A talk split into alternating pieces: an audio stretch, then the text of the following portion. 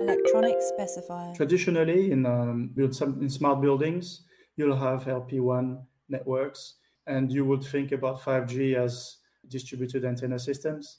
So, for very tall towers or shopping malls, it would help to basically cover, you know, the whole building.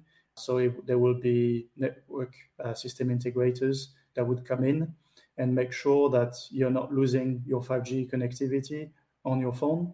And um, obviously, that's that's one of the first use case that is important as people are used to uh, being able to keep watching video and and you know uh, downloading big files now that they have large screen smartphones.